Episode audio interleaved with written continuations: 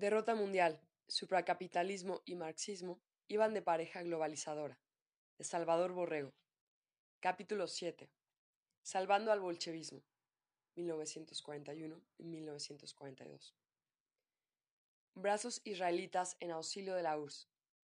La coalición más grande de la historia. No existió el eje Roma-Berlín-Tokio. Guerra a muerte entre nazis y judíos. Diluvio de fuego sobre Alemania. Los seis frentes contra Alemania en 1942.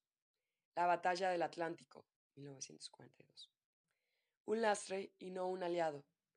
Occidente al servicio de la URSS.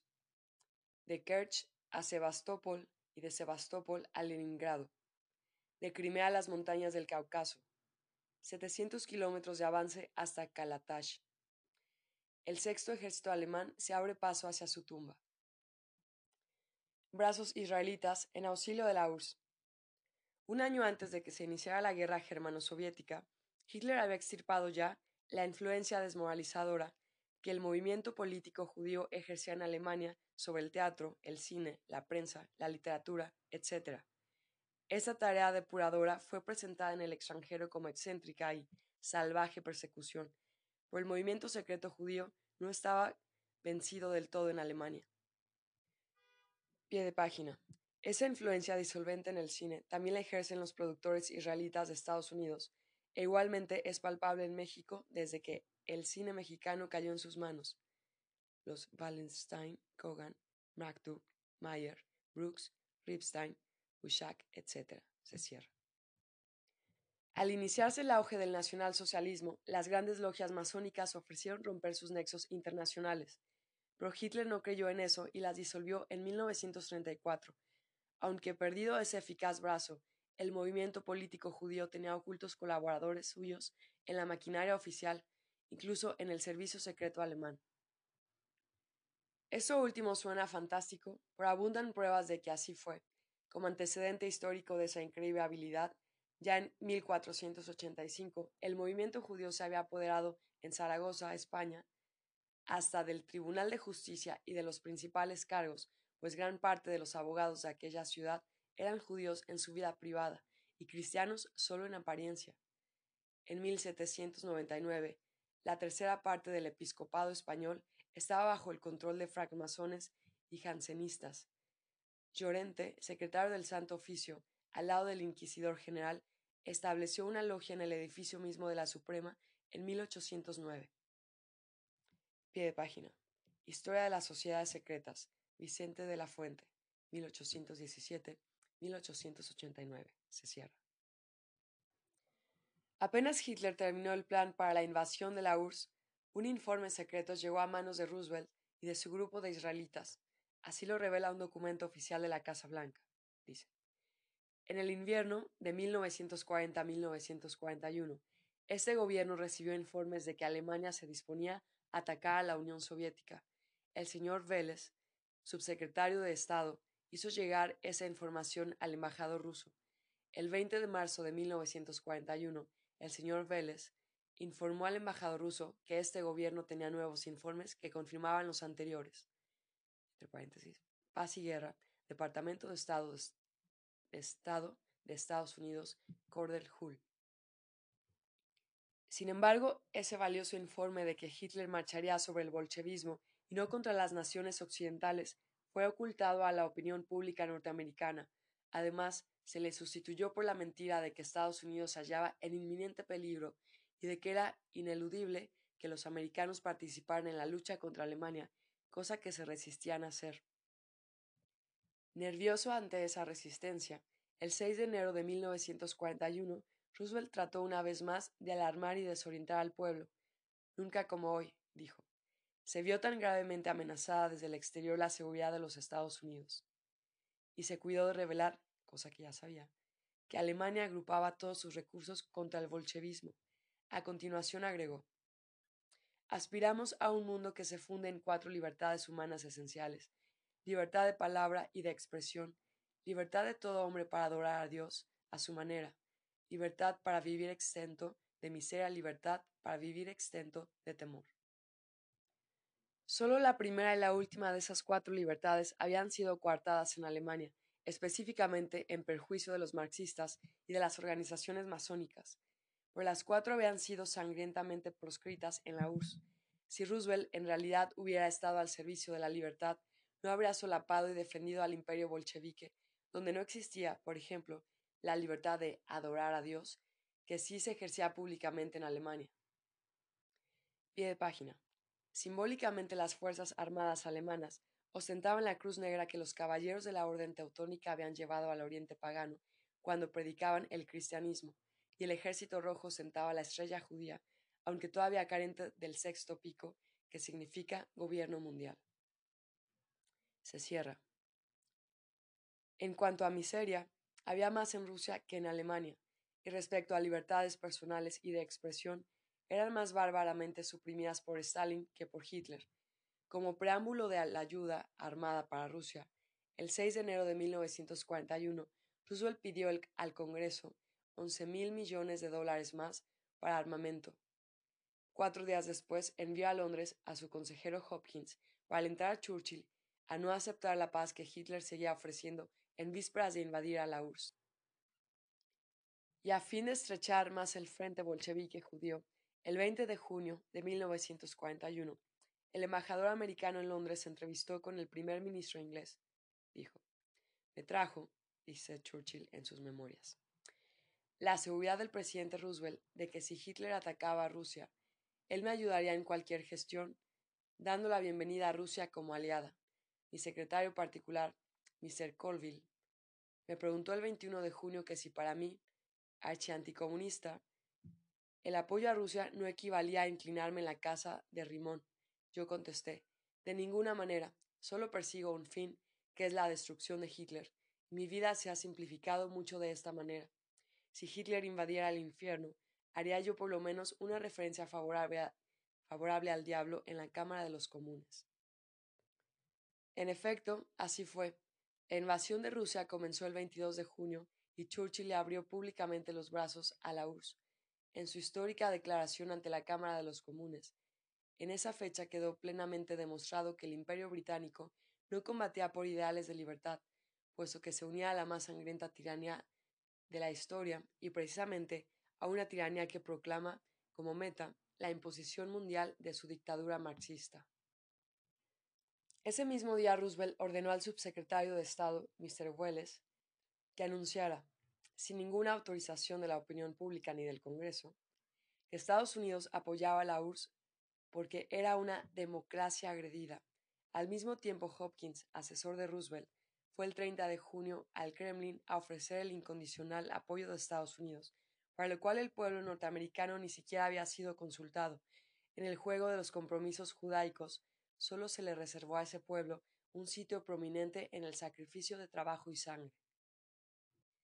William C. Bullitt, ex embajador de Washington en Moscú, dice en La amenaza mundial que Hopkins no pidió nada a cambio de tal ayuda, ni hizo referencia al interés vital que tienen los Estados Unidos en que Europa sea libre, una segunda y espléndida oportunidad para servir a nuestros intereses y a los de Europa y de la paz se presentó mientras presentábamos ayuda a Rusia, cuando M.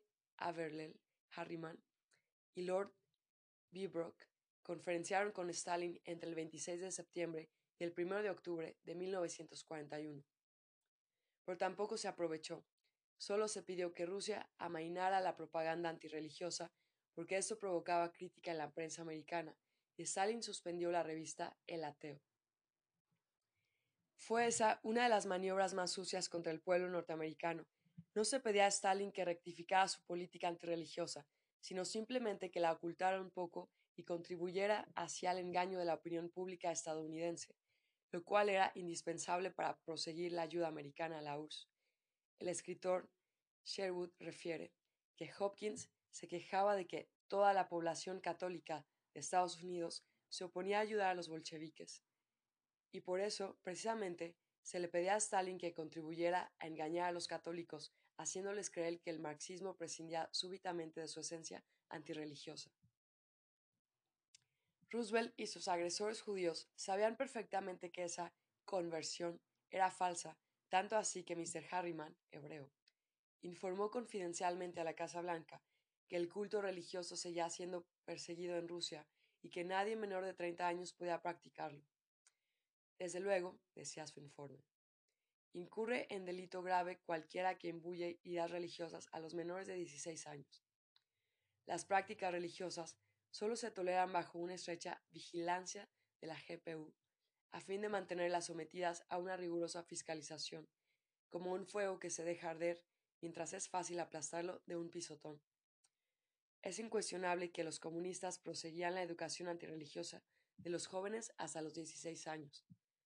Sin embargo, de todo esto se guardaba silencio y en cambio el cierre de la revista El Ateo se presentaba como la conversión de la URSS. Era el contubernio de los judíos del Kremlin y de la Casa Blanca para engañar al pueblo norteamericano, el mismo contubernio que realizó el milagro de que los norteamericanos, esencialmente enemigos de la tiranía bolchevique, fueran insensiblemente empujados a combatir por ella.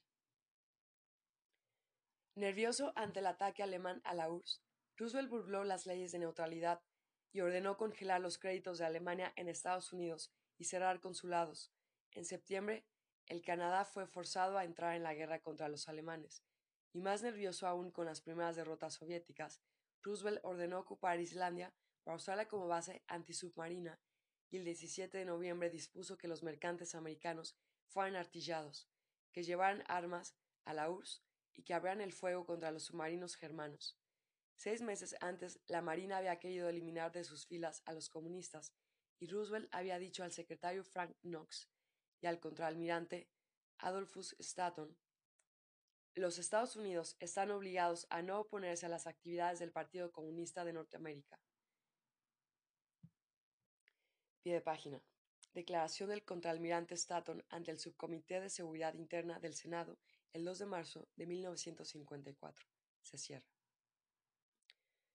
Este partido había sido fundado en Estados Unidos por los judíos Harold E. Rex, Sidney Holtman, Sophie Skolsberg, Abraham Shiplavkov y otros también originarios de Rusia. En realidad, el israelita Roosevelt comenzó a ayudar a la URSS desde que tomó posesión como presidente de Estados Unidos, pues inmediatamente restableció las relaciones con Moscú y propició el envío de ingenieros americanos para impulsar la industria soviética, en particular la electrificación. Más de 10 millones de judíos rusos supieron desde 1932 que sus hermanos de Norteamérica estaban presos a defender al marxismo. La coalición más grande de la historia, Rusia con la sexta parte de la tierra del planeta, con 202 millones de habitantes, con un segundo lugar mundial como productor de trigo, de hierro, de oro y de energía eléctrica, quedó colocada en el frente principal de Alemania. Inmediatamente después, como arsenal soviético, fueron lanzados a la lucha los inmensos recursos de Estados Unidos, con sus 150 millones de habitantes y el 40% de la riqueza mundial.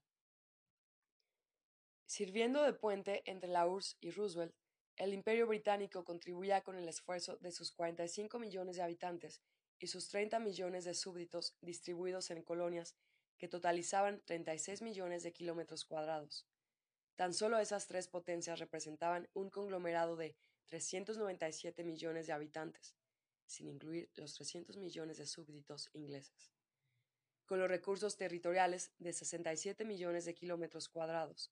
Alemania, con 80 millones de habitantes y medio millón de kilómetros cuadrados, era la meta de esa coalición, mas poseía una fuerza dinámica tan grande debido al movimiento antibolchevique creado por Hitler, que para aniquilarla iban a necesitarse cinco años de desproporcionada lucha.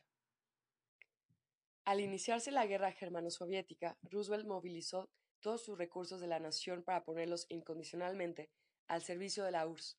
El 25 de agosto de 1941, ingleses y soviéticos invadieron a Irán, país neutral, a fin de asegurar una ruta de abastecimiento para la URSS.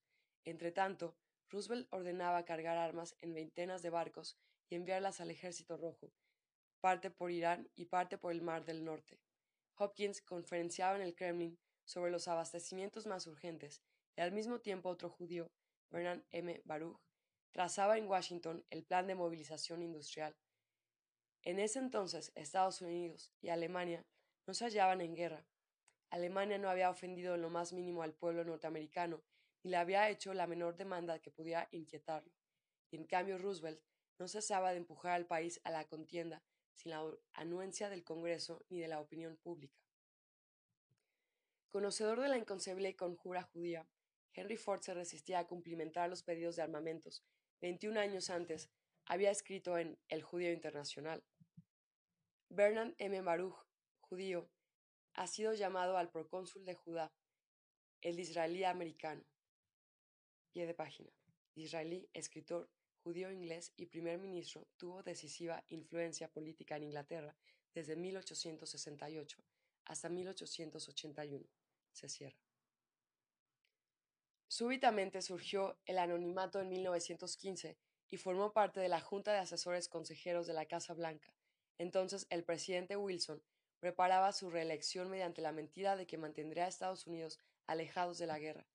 Baruch formó parte también del Comité de Defensa Nacional, 1915, y de la Junta Industrial de Guerra, ni en la guerra ni en la paz el presidente Wilson procedió por su propia cuenta. Tras él estaba incesantemente Baruch, quien lo acompañó a París, a la Junta de la Paz. Treinta mil millones de dólares costó a Estados Unidos la guerra, de los cuales diez mil fueron prestados a los aliados. Toda esta fortuna la manejó Baruch. La organización del empleo de los capitales incumbió nominalmente a la Junta de Inversión de Capitales, a cuya cabeza figuró el judío Eugenio Mayer, hijo. Lo referente al vestuario del ejército estuvo controlado por Einsmann, judío. El abasto del cobre por Guggenheim, también judío. La historia se repitió en 1941. El plan de movilización fue trazado por el judío Baruch y el presidente de la Junta de Distribución de Municiones fue Hopkins, el protector de las maniobras judías. Muchos norteamericanos advertían esa sospechosa injerencia hebrea y el escritor Hugh S. Johnson, denunció que nadie había elegido a Hopkins para cargo alguno, no obstante lo cual su influencia era decisiva en el destino de Estados Unidos. El representante popular John W. Tabor censuró acremente el 16 de marzo de 1942 la tortuosa política de Hopkins, pero éste continuó desamparando a los contingentes de MacArthur en el Pacífico y encauzando todo el material bélico americano hacia la URSS. Naturalmente, eso se hacía con aprobación de Roosevelt. Mark S. Watson refiere. Pie de página. ¿Cómo se originó el programa de la victoria de 1941? Mark S. Watson, División Histórica del Ejército de Estados Unidos. Se cierra. Mark S. Watson refiere que Roosevelt se hallaba preocupado por las victorias alemanas en Minsk, Smolensk y Kiev, y se mostraba impaciente por acrecentar la ayuda al Ejército Rojo en este sentido, apremiaba constantemente al secretario de la Defensa. El pueblo americano no había aprobado esa guerra, no declarada contra Alemania, a favor del comunismo, pero Roosevelt y su camarilla judía ya la habían desencadenado. Para dorar la píldora, Roosevelt y Churchill proclamaron el 15 de agosto de 1941 la famosa Carta del Atlántico, cuyos puntos básicos de libertad no eran ciertamente respetados por la URSS, redondeando la sarcástica bula a los pueblos occidentales. Stalin se adhirió a esa carta. El diplomático americano William C. Bullitt escribió al respecto. Se hizo creer entonces que Rusia se había reformado. Esta campaña sistemática para engañar al pueblo de los Estados Unidos en lo referente al carácter y a los fines del gobierno soviético tuvo éxito.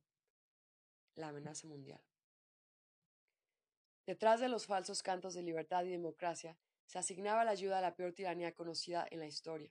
Convoyes enteros con armas zarpaban para apuntalar al ejército rojo, y el 11 de septiembre 1941 Roosevelt se quejaba sin sonrojo de que los submarinos nazis hundían algunos de sus barcos, describía tal cosa como un acto de barbarie y anunciaba que a partir de esa fecha la flota americana escoltaría los convoyes.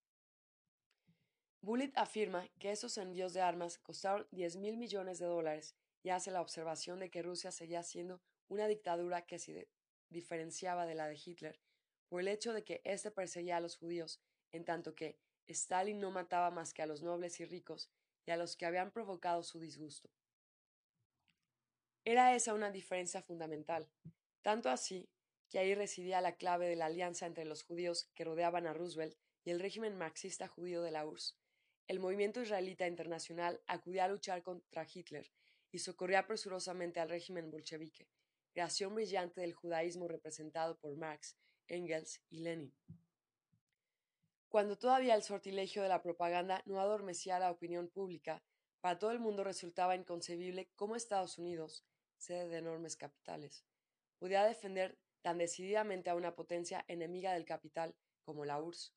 La explicación es tan sencilla como increíble a primera vista. Tanto el supercapitalismo forjado en Wall Street como el bolchevismo forjado en Rusia son instrumentos del judaísmo. Tan judíos los magnates de las grandes especulaciones financieras de la Bolsa de Valores de Nueva York como Marx, el padre intelectual del bolchevismo, y como Lenin, Trotsky, Kamenev, Sinoviev y Auritsky, implantadores de la tiranía soviética en Rusia. Entre esas dos ramas del judaísmo puede haber grandes diferencias e incluso enemistades, pero toda discrepancia desaparece en cuanto surge un enemigo exterior, como fue Hitler. El establecimiento del comunismo en un país no afecta en nada al capitalismo judío. Al que aniquila es al capitalismo no judío. Por lo demás, el movimiento judío marxista se convierte en el dueño absoluto del Estado y de la economía, es decir, todo el capital y todo el poder pasa a manos judías. Ya en 1911, los influyentes judíos norteamericanos Jacob Schiff, Jacob Furt, Louis Marshall, Adolfo Krauss y Enrique Goldford habían impulsado al presidente Taft a que presionara al régimen zarista de Rusia en pro de los judíos revolucionarios de Leningrado, y en 1917 los capitalistas judíos de Nueva York acudieron en auxilio de la naciente revolución rusa. Kuhn Loeb, Felix Warburg, Otto Kahn, Mortimer Schiff y Olaf Ashberg ayudaron entonces económicamente a los revolucionarios soviéticos. No era, pues, en 1941 la primera vez que el núcleo supercapitalista judío de Estados Unidos, que de ninguna manera debe ser identificado ni confundido con el pueblo norteamericano, acudía a un auxilio del grupo bolchevique judío. Entre ambos extremos han existido siempre profundos lazos de hermandad. Otro síntoma de lo anterior es el convenio que la organización israelita norteamericana, llamada Consejo de Relaciones Exteriores, celebró con Rusia en 1926. El Consejo está dominado por el multimillonario judío Rockefeller, que oficialmente es protestante. El escritor americano Emmanuel M. Josephson reveló que dicho pacto financiero era un eje Rockefeller Unión Soviética. Así se integró una especie de yunque y martillo, gigantescos sistemas ideológicos, uno supercapitalista y otro bolchevique, entre los cuales los pueblos no judíos han venido siendo debilitados o destrozados en su economía o su cultura, y de tiempo en tiempo devastados por contiendas artificialmente provocadas. Aunque el judío repudia al no judío tan frenéticamente como repudia el hecho de mezclar su sangre con él, sabe utilizarlo con maravillosa agilidad para sus propios fines. Una aptitud magistral del judío, dice Henry Ford, es la de concitar odios contra las personas a quienes trata de hostilizar es uno de los medios de combate orientales más rastreros y que solo puede esgrimirse por personas de determinada predisposición. Realmente se trata de una aptitud que se lleva en la sangre. Quienes carecen de ella a duras penas pueden siquiera comprenderla. Esa habilidad judaica se puso premiosamente en juego para lanzar al pueblo norteamericano a una guerra de la que saldría en peores condiciones que antes de la victoria. Los americanos fueron arrojados mañosamente al abismo de una lucha contraria a sus propios intereses, precisamente cuando las tropas alemanas se lanzaban a la batalla de Biasma y Briansk. El judío americano Averell Harriman anunciaba que Norteamérica daría a Rusia toda la ayuda militar posible hasta derrotar a Alemania. En ese entonces, el pueblo americano se oponía inútilmente a la ayuda a Stalin. El 8 de octubre 1941, Roosevelt y su camarilla judía lograban que se destinaran 5.985 millones de dólares para ayudar particularmente al Ejército Rojo. Y el 9 de diciembre, Roosevelt anunció por radio, 48 horas después del ataque japonés a Pearl Harbor, que, aunque Alemania e Italia no habían hecho declaración de guerra, se consideran en estos momentos tan en guerra con los Estados Unidos como puedan estarlo con guerra con Inglaterra y Rusia.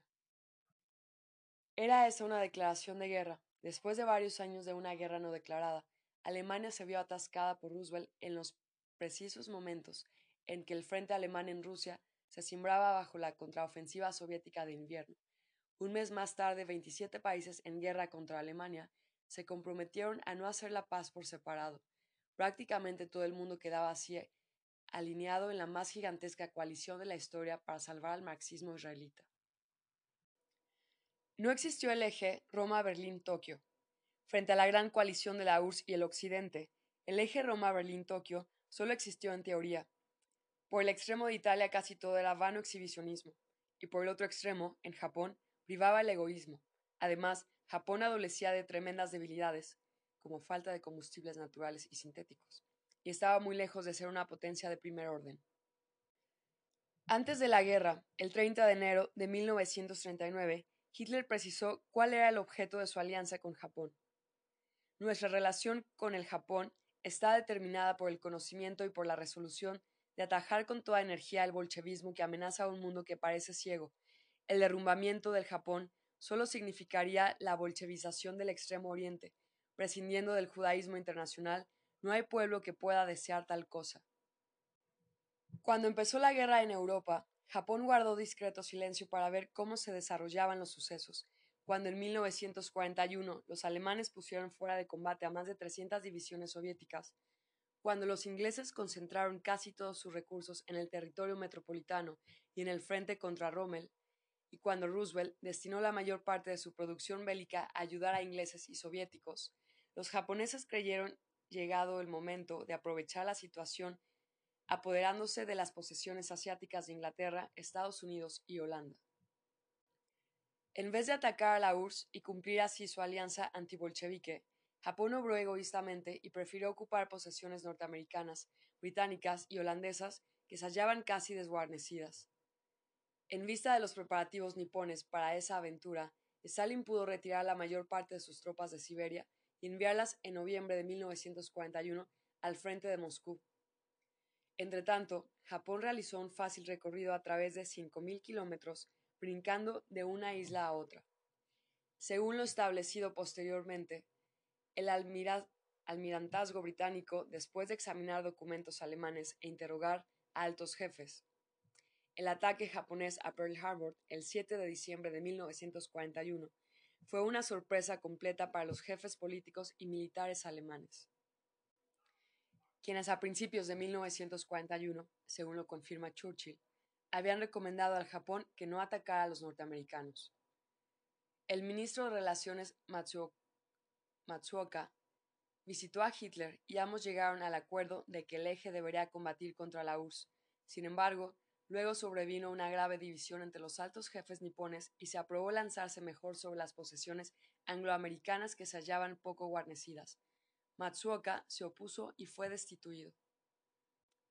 El investigador norteamericano Emmanuel M. Josephson revela que ese inesperado cambio de frente japonés fue inducido y alentado el Consejo de Relaciones Exteriores, poderosa organización israelita que funciona en Estados Unidos bajo el patrocinio de Rockefeller. Como Alemania no atacaba a Norteamérica, ni le hacía ninguna demanda, ni le dañaba ninguno de sus intereses, Roosevelt seguía tropezando con dificultades para intervenir íntegramente en la guerra a favor de la URSS. Entonces se hicieron esfuerzos secretos a fin de persuadir al Japón de que Estados Unidos tenía puntos débiles en el Pacífico y que le será más fácil ganar allí que en Rusia. 48 horas después de la invasión alemana de la URSS, Roosevelt había pedido al Japón que, en bien de la paz, diera garantías de no atacar a los soviéticos, y mes y medio después, sin motivo alguno, Roosevelt lanzaba contra los japoneses la grave provocación de congelarles todos sus valores depositados en Estados Unidos. Automáticamente los suministros de petróleo quedaron suspendidos, y esto provocó una grave crisis en Japón. Además, en noviembre de 1941, Roosevelt expidió un ultimátum poniendo fin a las negociaciones diplomáticas americano-japonesas. Por un lado, Roosevelt cercaba económicamente a los japoneses, los dejaba sin petróleo y los humillaba, y por el otro les presentaba el cebo de la flota inerme en Pearl Harbor. La ambición y el amor propio herido acabaron por cegar a los jefes nipones y cayeron en la trampa al atacar Pearl Harbor el domingo 7 de diciembre de 1941. Automáticamente, Ese ataque enardeció al pueblo americano y creó la situación que Roosevelt necesitaba para anunciar, por fin, que, aunque Alemania e Italia no han hecho declaración de guerra, se consideran en estos momentos tan en guerra con los Estados Unidos como pueda estarlo con Inglaterra y Rusia. Y así el pueblo norteamericano se vio forzosamente mezclado en la guerra que jamás había querido. Los instigadores hebreos de la contienda europea se ocultaban tras la sangre de los 3.303 norteamericanos muertos en Pearl Harbor. Josephson dice textualmente, las pruebas que aparecen en los debates del Congreso demuestran que el Consejo de Relaciones Exteriores apoyó económicamente por intermedio de su subsidiario, el Instituto de Relaciones en el Pacífico, la red comunista de espías de Richard Sorge, que operó en Japón y que indujo a los nipones a atacar la base norteamericana de Pearl Harbor, en lugar de seguir su plan original de atacar a Rusia. En esa forma precipitaron otra cruzada de Rockefeller, la guerra de Roosevelt, pero tan grande, es el poder de los amos del CRE que el Congreso nunca se ha atrevido a denunciarlos ni a perseguirlos por su alta traición. Pie de página. Rockefeller Internacionalista por Emmanuel M. Josephson. Se cierra. Esa revelación coincide con el testimonio del mayor general Charles, Charles A. Willoughby, jefe del Servicio Aliado de Inteligencia en Tokio, quien declaró que el Instituto de Relaciones en el Pacífico de Rockefeller empleó la red de espionaje de Richard Sorge para hacer que Japón desistiera de su ataque a Rusia y se lanzara contra Pearl Harbor, cuya guarnición se hallaba sorprendentemente desprevenida. Afirma que los agentes secretos conocían hasta la fecha y la hora en que se produciría el ataque. La obra de los agentes de Rockefeller fue un fantástico quite que el poder israelita de Estados Unidos le hizo al toro japonés en beneficio del marxismo israelita de la URSS. Si ese 7 de diciembre de 1941 los japoneses atacan a Rusia en vez de atacar a Pearl Harbor, el Kremlin no hubiera podido lanzar su contraofensiva de invierno a las puertas de Moscú. Esto habría sido sencillamente mortal para el ejército rojo. Las fuerzas japonesas eran insuficientes para una campaña en los vastos espacios del Pacífico, dispersadas a 5.000 kilómetros de sus bases terrestres, pero en Siberia hubieran ganado mayor concentración de fuego, con abastecimientos seguros, para atraer y derrotar por lo menos a 50 divisiones soviéticas. Su esfuerzo se habría coordinado ahí con el del ejército alemán. Precisamente por eso el Consejo de Relaciones Exteriores de Rockefeller pugnó por evitarlo. Ya en 1926, este magnate había concertado una especie de convenio con la URSS para ayudarla económicamente. El investigador norteamericano Josephson Llamó a ese convenio el eje Rockefeller-Unión Soviética. El almirante norteamericano Robert A.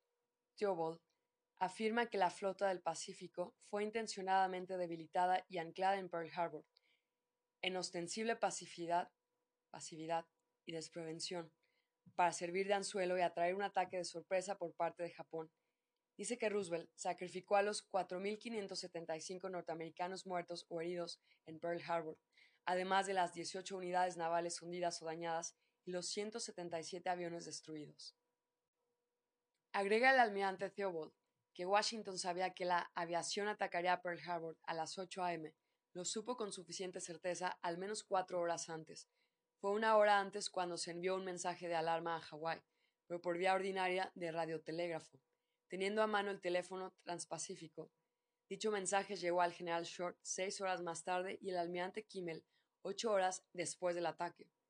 Theobald considera que Roosevelt buscó el ataque deliberadamente por costarle, constarle que solo de ese modo el pueblo norteamericano apoyaría de todo corazón la guerra contra Alemania. Pie de página. El último secreto de Pearl Harbor. Almirante Robert A. Theobald, publicado por United States News en World Report. Se cierra. El almirante de cinco estrellas William F. Halsey y el contraalmirante Osborne E. Kimmel ratificaron todo lo anterior. El almirante William H. Stanley afirmó que Roosevelt pudo haber dado la señal de alerta en Pearl Harbor antes del 7 de diciembre. El escritor americano John T. Flynn refiere que diez días antes del ataque japonés, Roosevelt dijo al secretario de guerra Steve Stimson que la mejor táctica era obligar a los japoneses a que atacasen primero. Esto conduciría automáticamente a la guerra y el problema quedaría resuelto. Roosevelt consiguió lo que deseaba. Naturalmente, el traidor ataque unió a la nación alrededor del gobierno. Pie de página. El mito de Roosevelt, John T. Flynn. Se cierra. Parece increíble, pero los planes del ataque japonés eran más del dominio de Roosevelt que de Hitler. El 27 de enero de 1941, once meses antes del asalto, el embajador Gru comunicó a la Secretaría de Estado que el Japón preparaba un ataque contra bases norteamericanas. Todavía 20 días antes de la agresión, el embajador Gru cablegrafió desde Tokio que había que estar alerta contra un repentino ataque japonés. Pie de página. Paz y Guerra, Departamento de Estado americano. Se cierra. Sin embargo, Roosevelt no envió refuerzos ni ordenó ninguna precaución que pudiera hacer desistir a los japoneses de su ataque a Pearl Harbor y Filipinas. Necesitaba ese golpe japonés para lanzar al pueblo americano a la guerra de Europa y salvar así al marxismo judío. Es significativo que el jefe de la banda de espías que alentó a los japoneses al ataque fuera el judío Richard Sorge, ayudado por el judío Makov del Ejército Rojo. Roosevelt conoció todos los movimientos secretos japoneses y los preparativos contra Pearl Harbor. El código secreto de los nipones llamado Código Púrpura había sido descifrado. Incluso se construyeron en Washington cinco máquinas magia para realizar ese complicado trabajo, de esta manera estuvieron siendo captados los mensajes que Tokio enviaba a sus diplomáticos o a sus espías. El 24 de septiembre, el 22 y el 30 de noviembre y el 7 de diciembre, antes del bombardeo a Pearl Harbor. Sin embargo, Roosevelt y Marshall mantuvieron criminalmente en la ignorancia del golpe japonés a los comandantes de dicha base. Hasta el último momento temieron que cualquier movimiento defensivo oportuno disuadiera a los japoneses y se frustrara así la maniobra cuidadosamente tejida para empujar al pueblo americano a la guerra que se empeñaba en rehuir. Pie de página. En su libro Pearl Harbor, Mauricio Carlavilla hace un relato minucioso y documentado acerca de esta fantástica traición de Roosevelt. En cambio, Alemania estuvo totalmente ignorante de los verdaderos planes japoneses. Al iniciarse en junio de 1941, la invasión alemana de la URSS, Berlín le pidió a Tokio que, de acuerdo con la alianza anticomunista, atacara a Rusia por Siberia. Japón dio largas al asunto y hasta el 6 de diciembre, víspera del ataque a Pearl Harbor, le comunicó a Alemania que no podía atacar a la URSS. Esto fue establecido por el historiador inglés Hinsley, revisando los archivos alemanes. Contando con Japón como aliado contra el marxismo, le había entregado secretos sobre los bombarderos de picada y hasta le envió a un grupo de instructores, a las órdenes de von Gronu, para distraer pilotos japoneses. Por el Mikado usó a sus aviadores perfeccionados, no para atacar a Rusia, sino a Pearl Harbor. Mediante este golpe, una parte de la flota norteamericana del Pacífico quedó fuera de combate, pero los portaaviones se hallaban a salvo en otros sitios y habrían de lanzar ataques demoledores en un futuro inmediato. De momento, Japón inició su fácil marcha a través de 5.000 kilómetros de mar y de islas y ocupó las casi desguarnecidas posiciones de Filipinas, Indochina, las Indias Orientales holandesas, Nueva Guinea y parte de Borneo. Contrariamente a lo que entonces parecía, Japón no era una potencia de primer orden y no disponía de grandes contingentes. Toda la campaña la realizó con 400.000 hombres, aproximadamente 26 divisiones, y 3.000 aeroplanos de segunda categoría. En la mayor de sus ofensivas, en Malaya utilizaron 150 tanques y 600 aviones, y en las Filipinas usaron 300 aviones, 400 en Birmania y 400 en Java. Una de las batallas más espectaculares de la ofensiva japonesa fue la del Corregidor en Filipinas, donde fueron capturados 11.500 prisioneros norteamericanos. Junto a los gigantescos combates del frente ruso, las operaciones en el Pacífico eran relativamente insignificantes. Los efectivos más numerosos de Japón se hallaban inmovilizados en Manchuria y China. Eran 128 divisiones, 1.930.000 hombres. Pero no se trataba de un ejército moderno mecanizado y blindado, sino de tropas de infantería de segunda clase. Riley Sunderland y Jacqueline Perry coinciden en la operación japonesa de la China. En que el Japón solo utilizó 23 divisiones y 20 brigadas mixtas en toda su ofensiva del Pacífico. De por sí risibles para una gran lucha, esas 23 divisiones quedaron atomizadas y dispersas en docenas de islas, a 2.000, 3.000 y hasta 5.000 kilómetros del Japón, y por eso fue que, en cuanto MacArthur tuvo cuatro divisiones norteamericanas y seis australianas, con el apoyo de 150 bombarderos, pudo ir batiendo en detalle a las disgregadas guarniciones niponas. La ofensiva japonesa fue una enorme llamarada, pero sin consistencia y sin coordinación con las operaciones alemanas.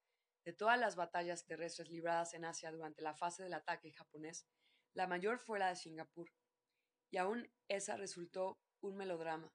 Inglaterra había montado numerosos cañones, pero todos eran eficaces contra una invasión por mar y no por tierra. La base inglesa se hallaba defendida por fuerzas equivalentes a dos divisiones británicas, 33.000 hombres, y cuatro divisiones de tropas coloniales.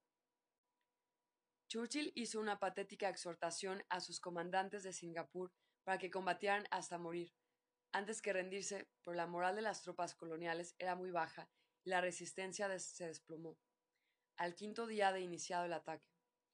En realidad Hitler simpatizaba más con Inglaterra que con Japón. El 18 de diciembre de 1941 comentaba con Himmler. Lo que pasa en Oriente, yo no lo he querido. Desde hace años he venido diciendo a los ingleses que perderían Extremo Oriente si se comprometían en una guerra en Europa. Y así fue. A la postre, Inglaterra ha perdido su influencia en Asia a manos del bolchevismo. Guerra a muerte entre nazis y judíos. Hasta el momento en que esa gran coalición organizó todos sus inmensos recursos en la lucha contra el nacionalsocialismo, los judíos residentes en Alemania no habían sido dañados en sus personas, aunque sí en sus intereses políticos y económicos. Por ejemplo, se les impidió que mediante la pintura estrambótica, la música sensualista, los bailes vulgares, la pornografía, las teorías disolventes y debilitadoras de los valores morales eternos relajaran el medio ambiente de la población alemana.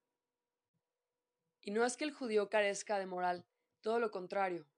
Es un pueblo de admirables costumbres, sobrio y disciplinado, pero sus líderes utilizan todas las corrientes impuras que puedan dañar o debilitar a los no judíos.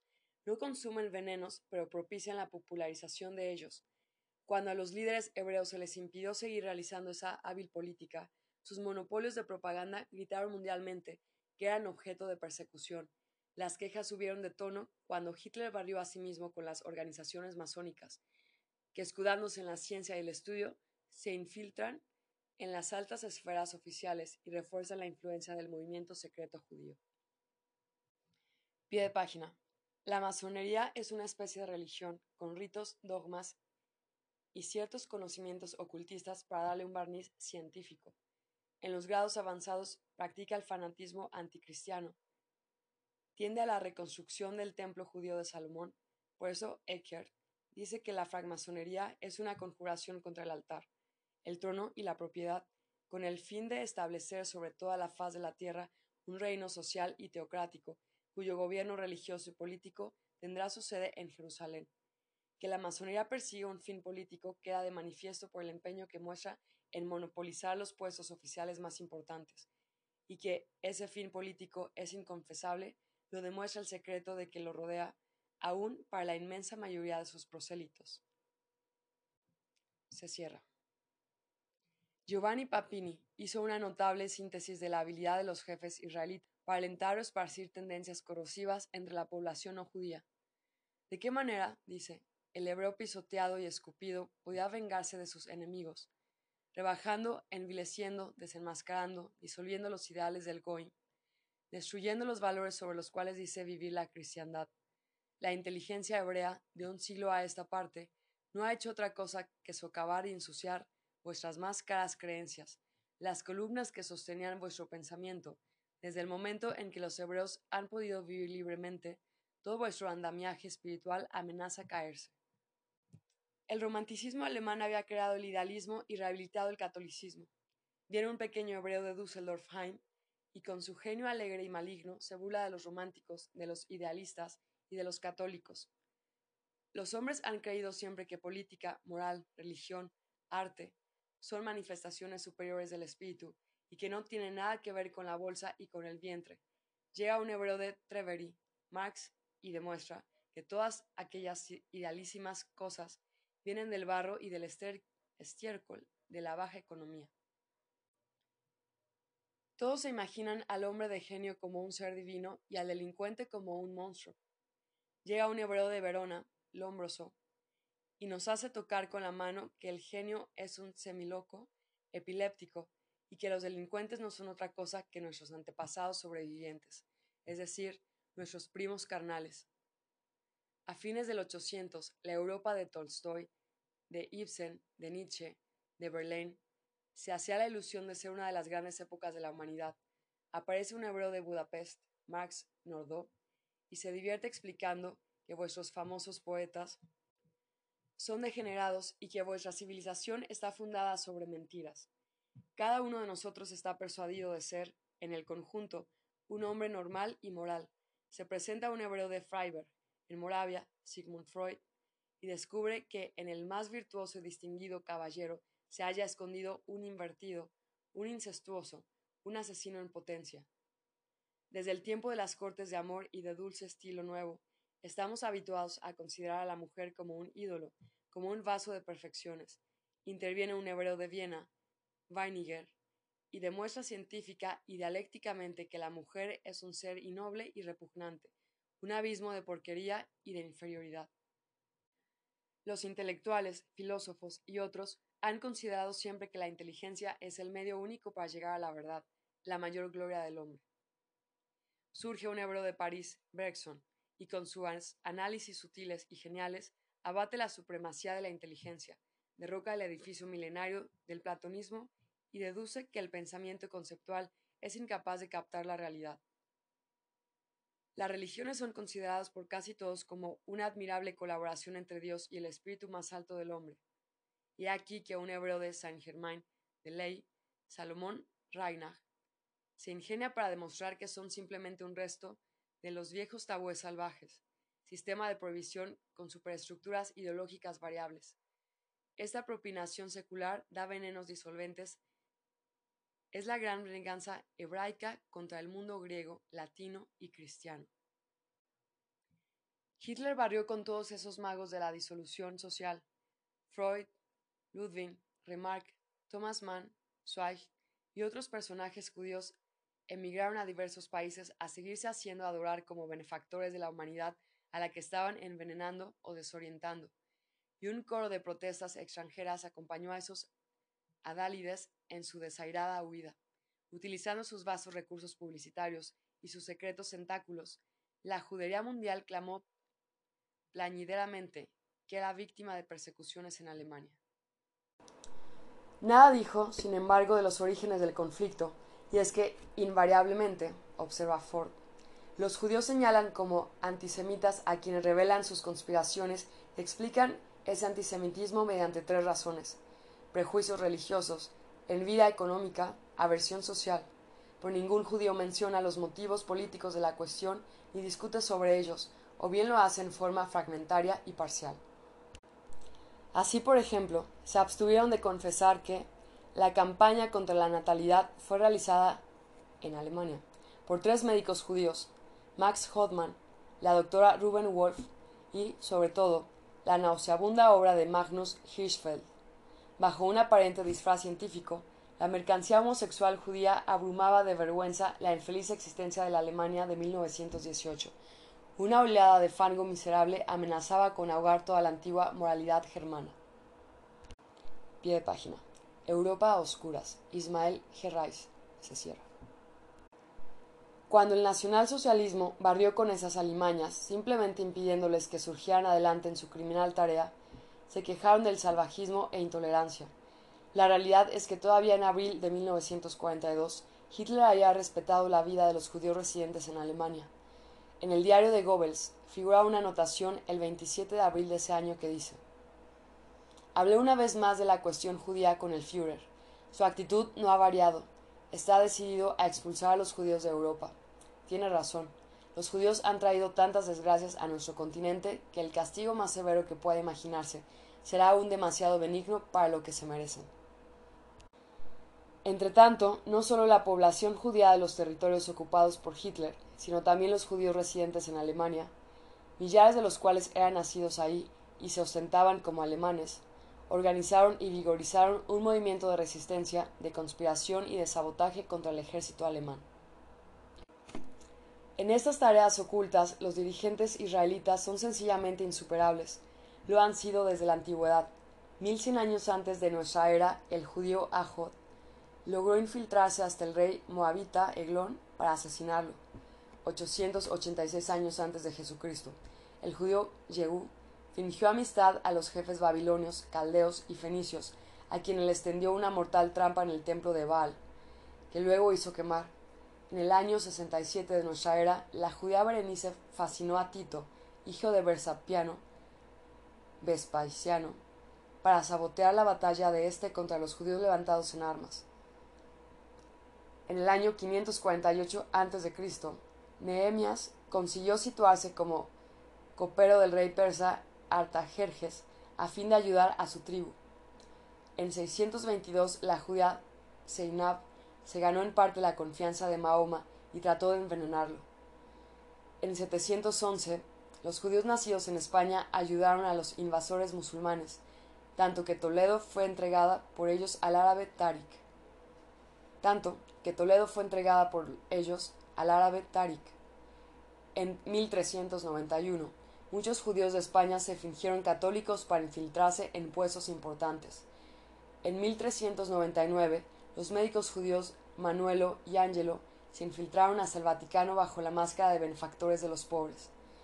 En 1942, perdón, en 1492, el judío Isaac Abravanel se colocó como ministro de Finanzas en España para ayudar a los suyos.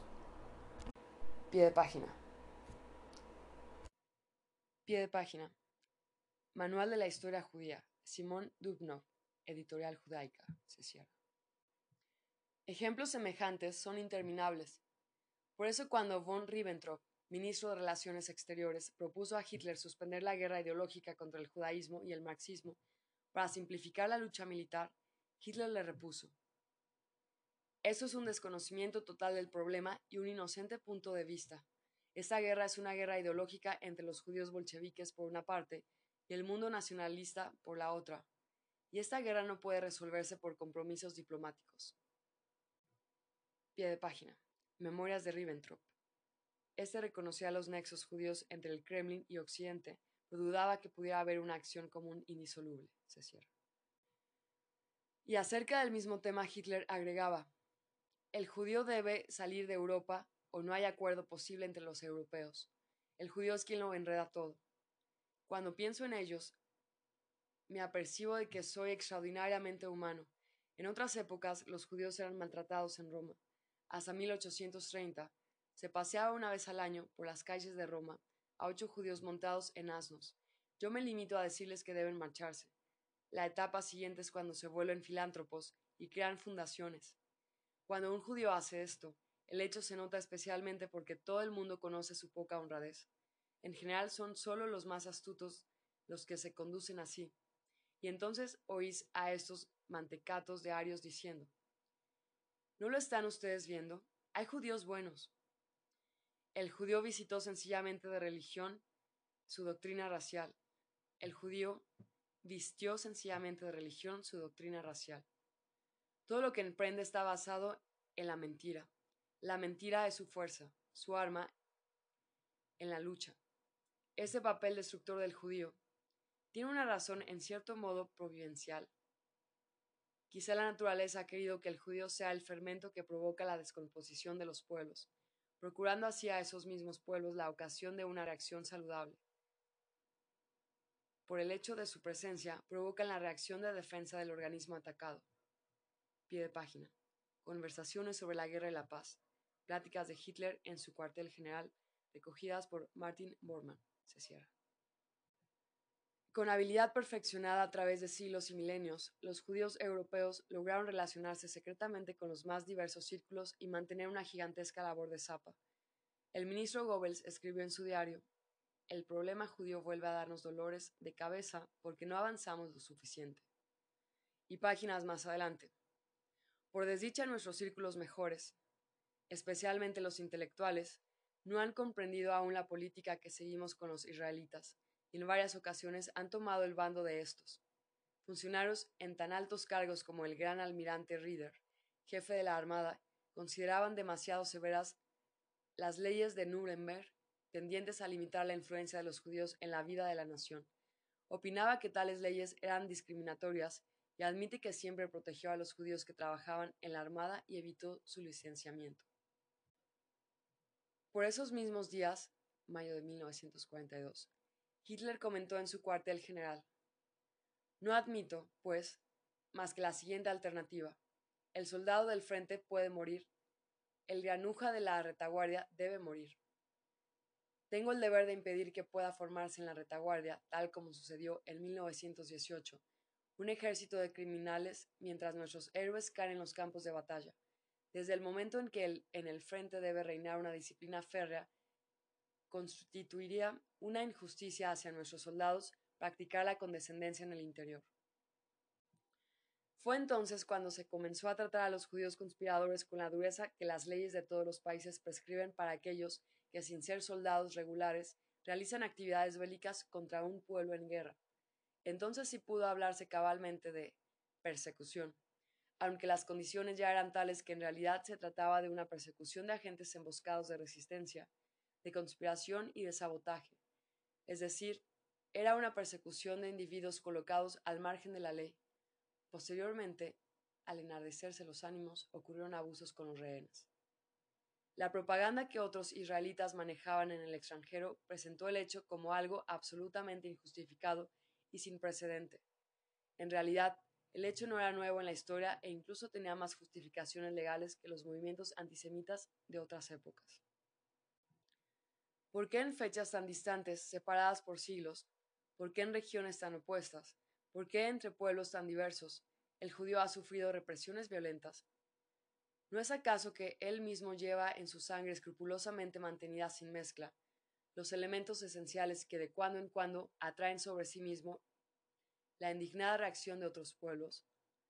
¿No es él mismo el causante de las tragedias que de tiempo en tiempo lo agobian?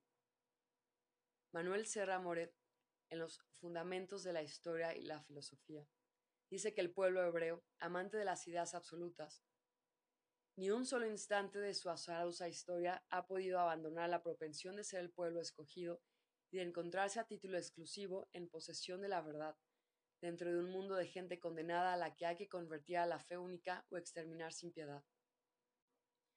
Desde Cristo hasta ahora, lo mismo que desde Abraham a Cristo, la doctrina de la intransigencia ha sido predicada sin haber perdido nunca su rigor y aspereza primitivos característicos del pueblo de Israel. No cabe duda que el judío mismo, en su milenario anhelo de grandeza, en su intransigencia que crucificó a Jesús porque no le daba el dominio del mundo, en esa intransigencia que lo ha mantenido casi sin mezcla de sangre, a pesar de su constante peregrinar y que le impida asimilarse a ningún otro pueblo, aunque resida en él durante siglos, lleva los gérmenes de las persecuciones periódicas de que es víctima, y jamás podrá evitar definitivamente esas reacciones en contra suya mientras él mismo no se reconcilie con los goim, y deje de verlos como enemigos a los que es necesario corromper, debilitar y sojuzgar por medio del reino del oro, de los venenos ideológicos y del poder masón y político. El antisemitismo de Hitler, el antisemitismo del nacionalsocialismo alemán, no fue una causa, sino un efecto, una reacción fanática ante el fanatismo del movimiento político judío, y es evidente que el fenómeno no desaparece suprimiendo simplemente el efecto. Las causas primarias del antisemitismo anidan en la conducta misma del hebreo, y mientras él no se modifique, llevará latentes consigo los gérmenes de nuevos movimientos en contra suya, ni el gigantesco poder que ha alcanzado lo librará de esa desgracia inherente a su empecinada manera de ser. Esas reacciones antisemitas no son nuevas ni las inventó una monomaniaca predisposición de Hitler. 2500 años antes de que Hitler creara el nacionalsocialismo, los judíos atraían sobre sí la ira de Nabucodonosor, dos mil años antes de que Alemania fuera acusada de intransigencia racial. La intransigencia judía ya había crucificado a Jesucristo, porque no consagraba al hebreo como dominador del mundo. Inglaterra en 1290, Francia en 1390, España en 1492, Portugal en 1497, Praga en 1561, etcétera, etcétera. Sintieron también la enguantada garra del judaísmo y temporalmente la sacudieron. Rusia trató de hacerlo a fines del siglo XIX y a principios del XX, pero sucumbió bajo la revolución bolchevique inspirada por Marx. Y cuando Hitler se disponía a lanzarse contra esa creación judía que es la URSS, se le acusó precisamente de lo que el pueblo judío ha venido tratando de lograr en los últimos cuatro mil años, o sea, la hegemonía mundial. Con cuánta razón Henry Ford escribió que la desfiguración hábil de los hechos es una de las armas predilectas del judío.